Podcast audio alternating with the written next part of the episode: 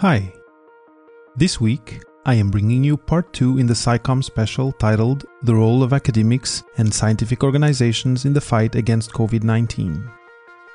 In the second part of our conversation, I discussed with Monica Feliu Moher, Joana Lobo Antunes, and Adriana Bankston about how to connect with your audience during the COVID 19 crisis and about what their views are on how the scientific community as a whole can engage in this conversation at the community level and at the government and policy level.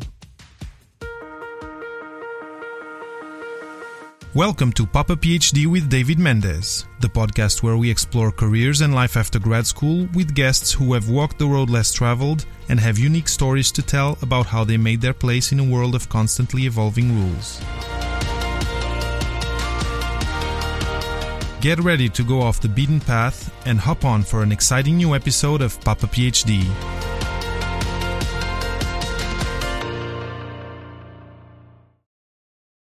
These last few weeks, I've seen the surfacing of a host of fake news, misinformed statements by government leaders, uh, conspiracy theories that have fostered movements of uh, COVID skepticism and resistance to health and safety guidelines. And one of the things, of course, is to make sure that uh, the the news, the the right news, the, the true news, are out there and and have the spotlight.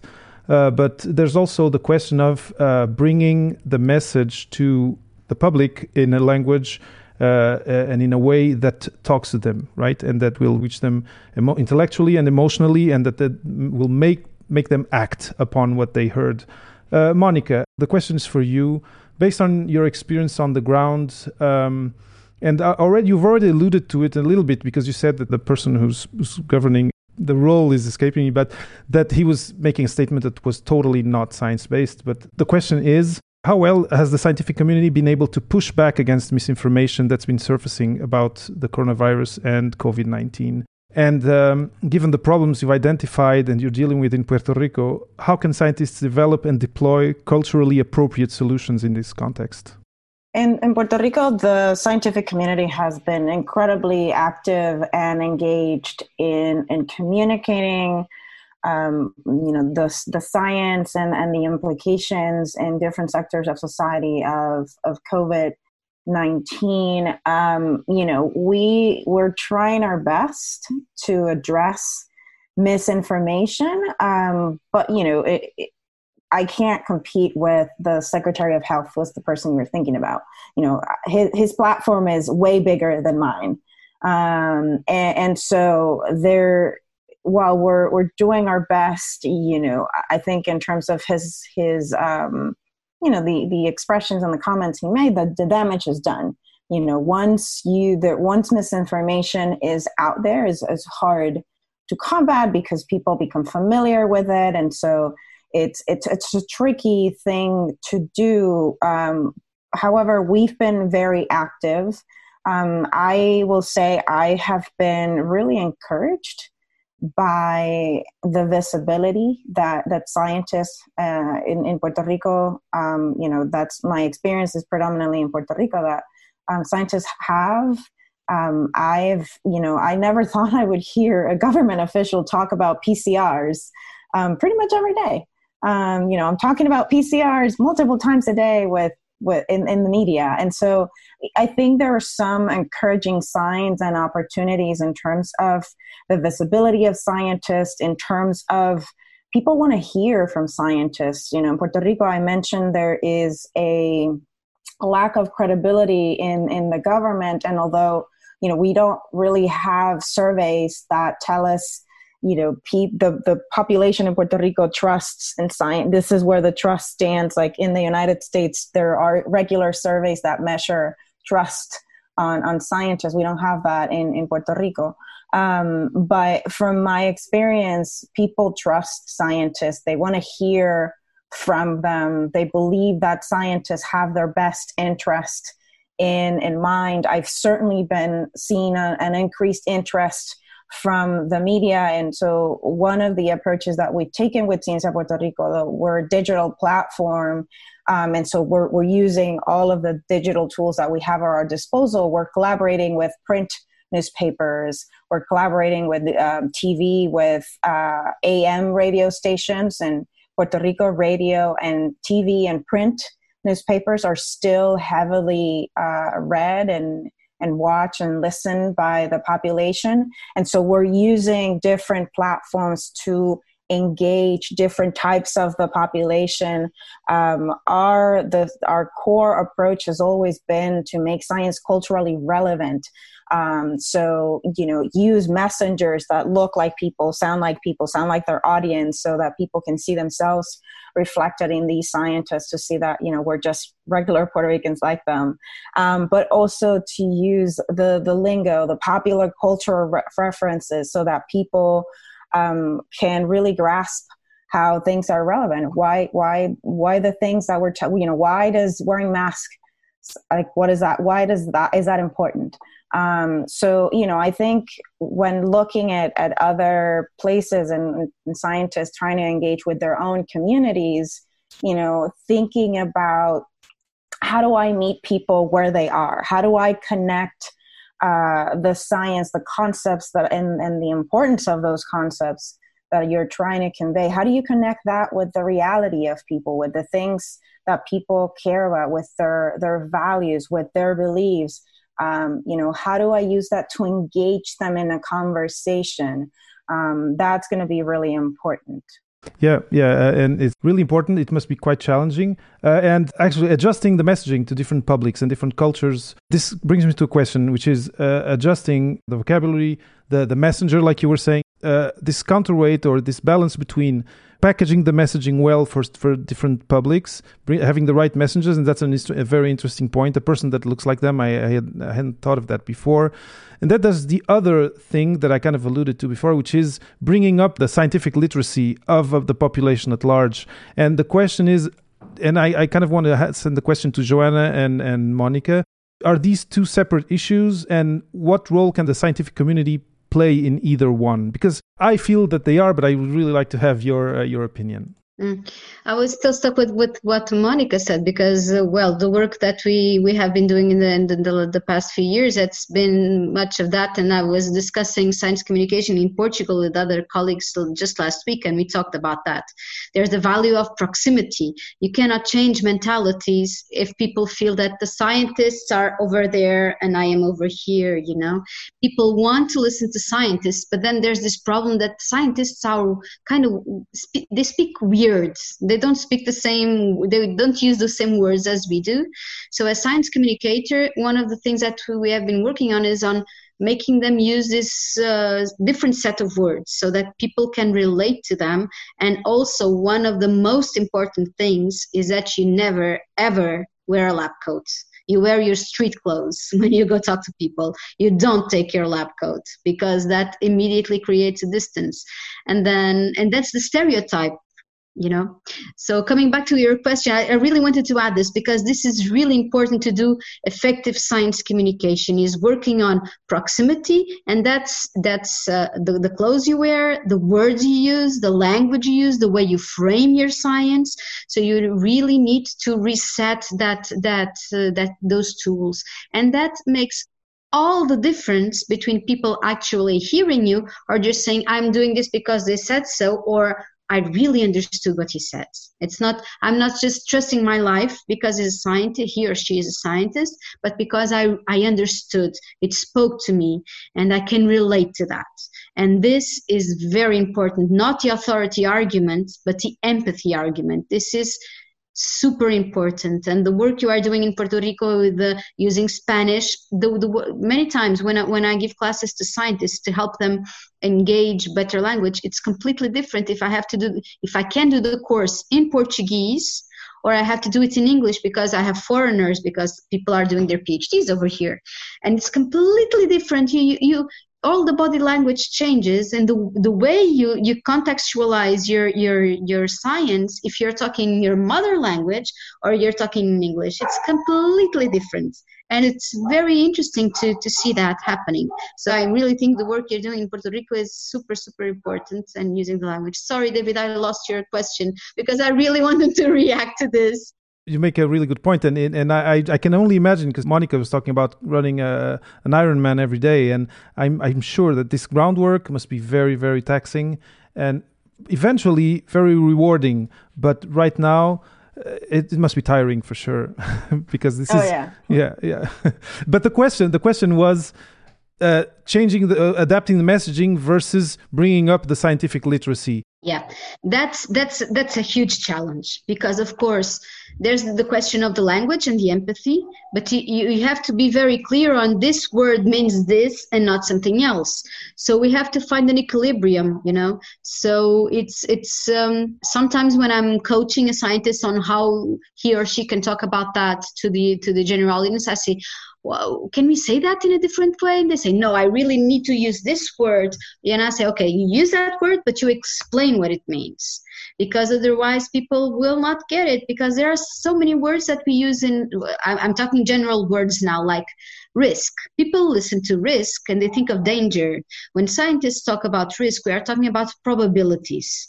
So sometimes just framing it differently is uh, is uh, if we're thinking about if we talk about theories, people think it's just an idea, and many times theories are proven, like the theory of evolution. Okay, uh, so we, we we have to remember sometimes we use the words we use have different meanings for the people that are listening to us, but other times we really need to use those words. Like if I'm talking about mitochondria, I have to use the word mitochondria, but then I have to explain what a mitochondria is, and then I can continue using it, and sometimes I can continue to saying mitochondria, comma, the, the organelle inside the cell that gives me energy, you know? So yeah, it's challenging. It's challenging. It's challenging. Mm-hmm. Monica, do you have uh, an, an, idea of how things are going in terms of uh, education, basic education? Uh, you know, from kindergarten to uh, to uh, you know in, in Puerto Rico in terms of scientific literacy. I know there's a lot of um, a lot of uh, accent that is put that's being put on uh, STEAM, you know, uh, and, and STEM. How are things, uh, you know, down in, in, in Puerto Rico going in that sense? What's what's the next generation going to look like when something like COVID hits 30 years from now? Um, I don't know.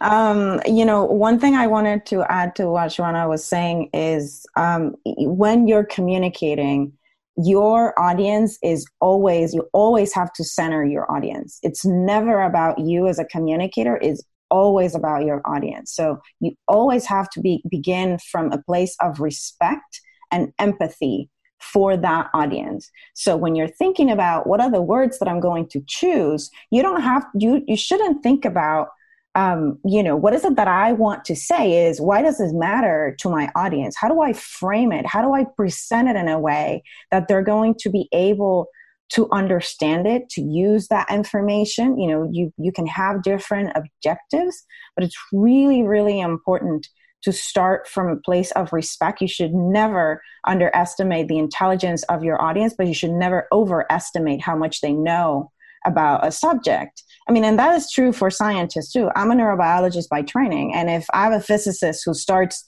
talking to me as if they were talking to a colleague, they're gonna, I'm not gonna get it. Um, I, I, don't understand the language. I don't understand the jargon.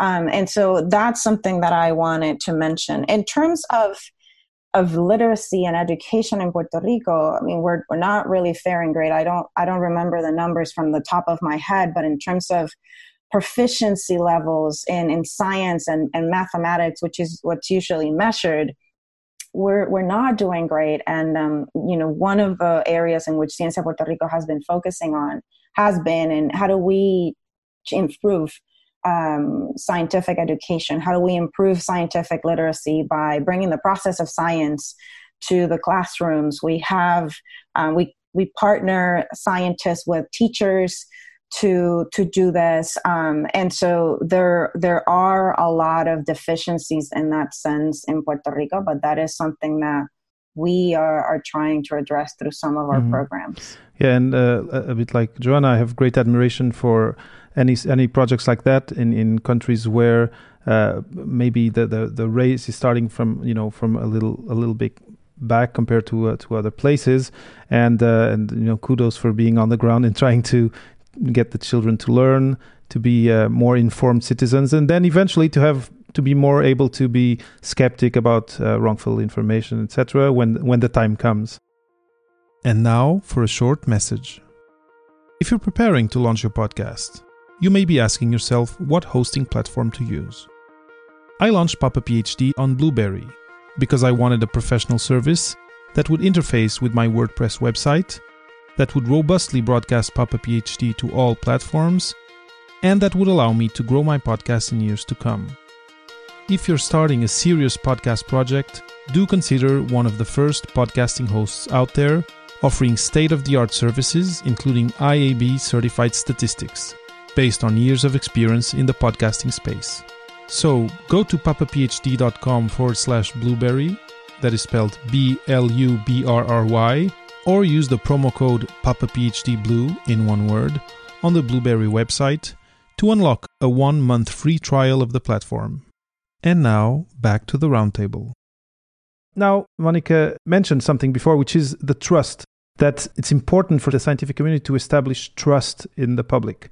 And uh, there there may be, and if you go on the streets, you you may find people who are very skeptical, who, who find again these are people f- that speak a strange language and that I do not trust. Uh, and uh, I was going to ask Ad- Adriana uh, what uh, her ideas would be in terms of uh, what she's seen that works, or in, in terms of yeah, what she's seen that works for the scientific community to gain the trust of uh, of the public and maybe also of, of the, the governing bodies. What can scientists do to gain this trust and, and start addressing the, the community from a place of, of not only respect and empathy, but trust also?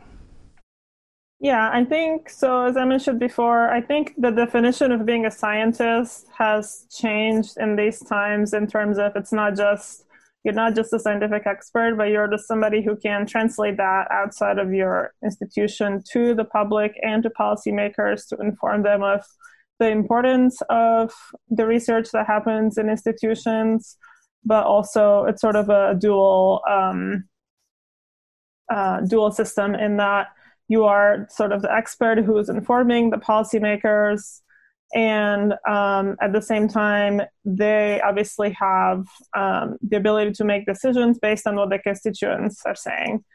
Um, so it is um, i think the way to gr- gain credibility obviously with policymakers specifically would be to um, have evidence-based um, research but also think about personal stories. So a lot of times that resonates better with them um, and um, thinking about the um, I think the advocacy that they have sort of goes both ways. So the empathy and what you were saying in terms of we have to understand sort of what policymakers deal with on a daily basis and where this advocacy advocacy will fit in.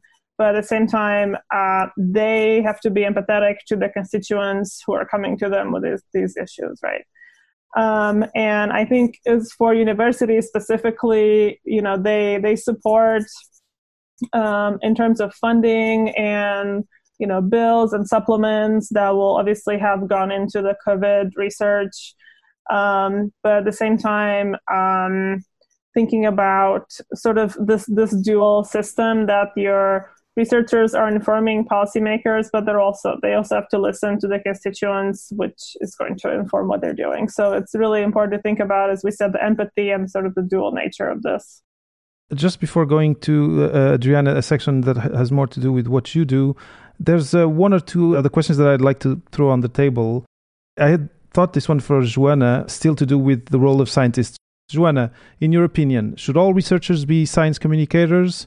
And uh, on the flip side, should all science communicators be researchers?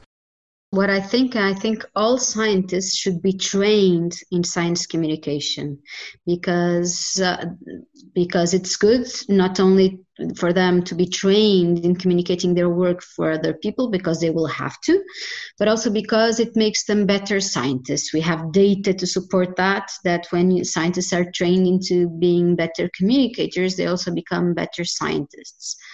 On the other side, not all scientists should be obliged to do the same type of science communication activities. I think all of them should do some kind of uh, activities, but each of them has to find their space. Some of them will be good at giving talks, other will be good at writing, some will be good with dealing with children, some will be good with teenagers, some will be good with hands-on. There are so many things you can do in science communication. The possibilities are never ending. So, in that regard, I think all scientists should. If you need to have a scientific background to be a science communicator, well, we've been discussing this for ages uh, everywhere. What I think, what I feel from my experience, it helps if you have a scientific background because you have been yourself personally through the process of building knowledge, of creating knowledge, of the writing of the papers, of writing uh, uh, grants, and the frustration of the everyday work of a scientist. Because we many times we say science is woohoo, but science many times is you know? So yeah dealing with that you know what you are actually communicating. And that's something i feel lacks in some people that haven't gone through the process. That being said i know a lot of incredibly talented science communicators that don't have phds so it's not mandatory. It's not mandatory. You need a mixture of qualities uh, from what i've been looking in the world around me is a mixture of qualities and you have to be sharp and you have to be enthusiastic and you have to be organized. And if you have a scientific background it helps. Mm-hmm. so that's what i feel. Yeah in my interactions with people i've interviewed one thing for sure that i feel that is clear and, and aligns with what you're saying is that when you have a scientific background and you're interviewing a researcher there's an understanding of a lot of things that are happening behind the, the curtains that because you were there that you know for sure. Yeah i like to add that when i started doing science communication in a research institute it helped bringing researchers on my side because when i was presented people say ah she's here. She wants to do some reporting on your lab. And they're like hmm, who are you? And i said i have a phd and they're like okay you're one of us so it creates empathy with scientists okay? So it helps in that regard. They, they it's easier to create empathy with scientists which is also important not just creating empathy with the other side of the audiences because we need to bring in many many scientists with us. So we really need to get them for sure. And but I, am sure that there's a lot of uh, and there are a lot of very good uh, research journalists who work mainly on science and uh, who have accrued a host of knowledge from years of years of working in the domain who are very good science communicators for sure. But i, I agree it helps. Uh, it helps. Now another question is around you uh, have you felt that scientists feel a moral responsibility to intervene and to dispel fake news and erroneous information around them? And you yourselves now you don't go in an elevator with anyone these days, but uh, you know, in the past, uh, in an elevator conversation, you hear someone saying something that's uh, not quite right. Do you do you think scientists that you know and yourself feel this need to set things right uh, in terms of scientific information in the wild, let's say? Well, yes and no. Yeah, it depends because I've had a couple of dinner uh, parties ruined because of this. Because sometimes anti vaxxers or homeopaths want to pick a fight because they know I'm from science and they're like, let's discuss. And then it doesn't create a very good environment if you're discussing how bogus it is, what they, whatever it is they are discussing. So, up to a point, socially, it can be problematic and there's another thing why we need the proximity and the empathy because the anti-vaxxers and, and the fake news in general, they, they, they juggle with people's emotions and with people's basic fears. And everybody, not everybody knows everything. And it's really, really hard to, to make people change their minds. It's easier to help them build a good idea on something, but it's super hard to change their minds. So, uh, yeah, yes and no. Does anyone else want to weigh in? Adriana, do you want to go? Yeah, so from sort of the university perspective and also from my perspective, because I'm a former urban scientist who's transitioned into policy, so I sort of have both of these. Um, I do think that it's important, as you guys have already said, to to teach scientists how to communicate and be credible in in society, and thinking about. Um, I think I don't know about well fake news specifically. Obviously, we're trained to find reputable sources and you know tell people okay go here don't go to this website i think we're we're trained in that um, but in terms of kind of making that credible to the public um, i heard this one thing uh, i took this uh, class with science communication a couple of years ago from asbmb and they said that the public is more likely to trust um, when their friend says something as when they're a sci- as when a scientist says something because they already know I trust this person.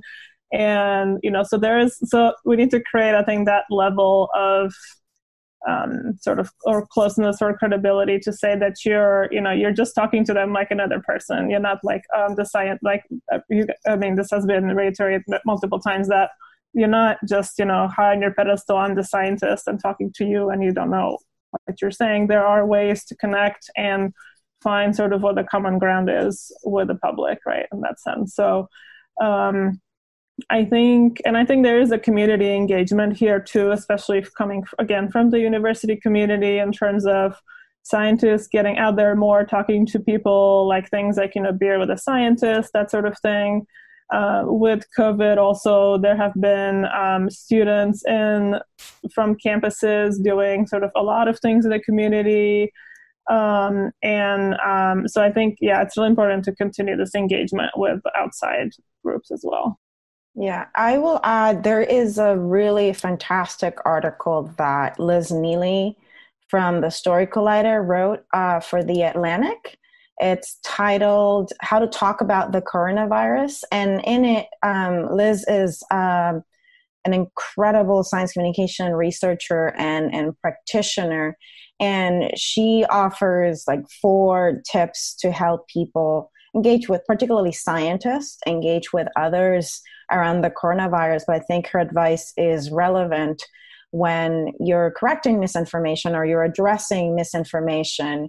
Um, you know, I think scientists, from my experience, it it drives scientists insane to see misinformation because you know we're, we're data driven, we're facts driven. It's it's the way that we are are trained, and so because of that, we approach the world in that you know fact based manner and we often forget not everyone approaches the world with those same values. So it's very important that we remember that.